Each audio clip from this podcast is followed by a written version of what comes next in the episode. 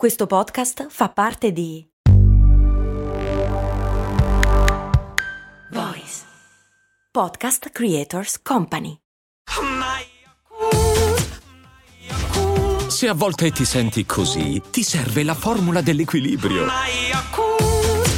Yakult Balance, 20 miliardi di probiotici LCS più la vitamina D per ossa e muscoli. Grazie ad Andrea, a Jul, Thierry, Mad Carabina e Pietro che si sono iscritti a Patreon, patreon.com slash cose molto umane. Ho scoperto che esiste il sapore dell'elettrico, nel senso... Aspetta, adesso vi dico. Cose molto, cose molto, cose molto umane.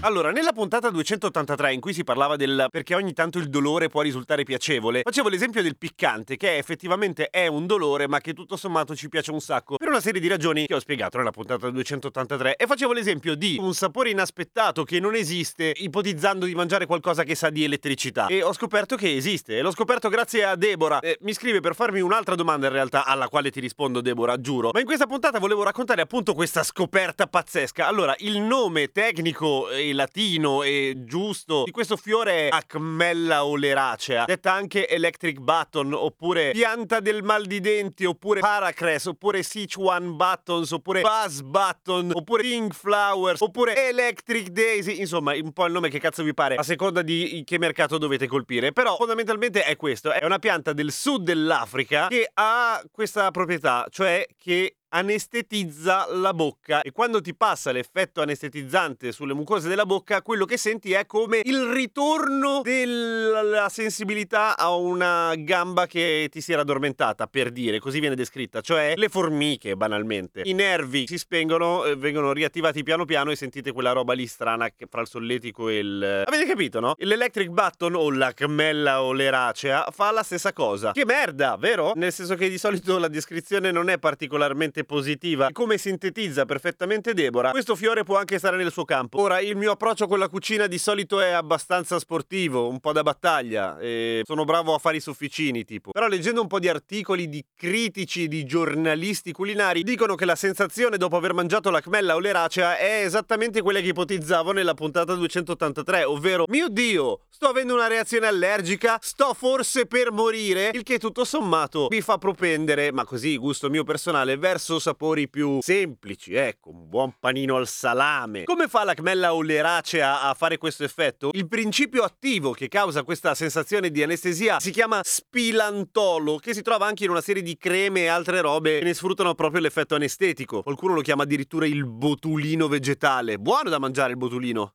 solo che il botulino muori. Male. Ma il fatto che abbia delle capacità anestetiche, ovviamente, al di là di quello che può essere un utilizzo creativo in cucina, è anche quello di un utilizzo abbastanza sensato per quanto riguarda una serie di condizioni, appunto come il mal di denti, visto che si chiama pianta del mal di denti. La stessa cosa, più potente di quello che fanno i chiodi di garofano, che da secoli, se non migliaia di anni, viene usato proprio per curare il mal di denti, perché avendo un blando effetto anestetico, di solito se lo metti sopra il dente che ti fa male, ti fa un po' meno male, non è che ti cura, però ti passa. È un antidolorifico, ecco. La cmella è un forte antidolorifico che puoi usare anche nei piatti e vedere i tuoi ospiti terrorizzati che si portano le mani al collo rantolando e chiedendo del 118. Poi in realtà dopo 10 minuti la roba passa e tu puoi ridere e perdere degli amici contemporaneamente. Tutto in un colpo solo.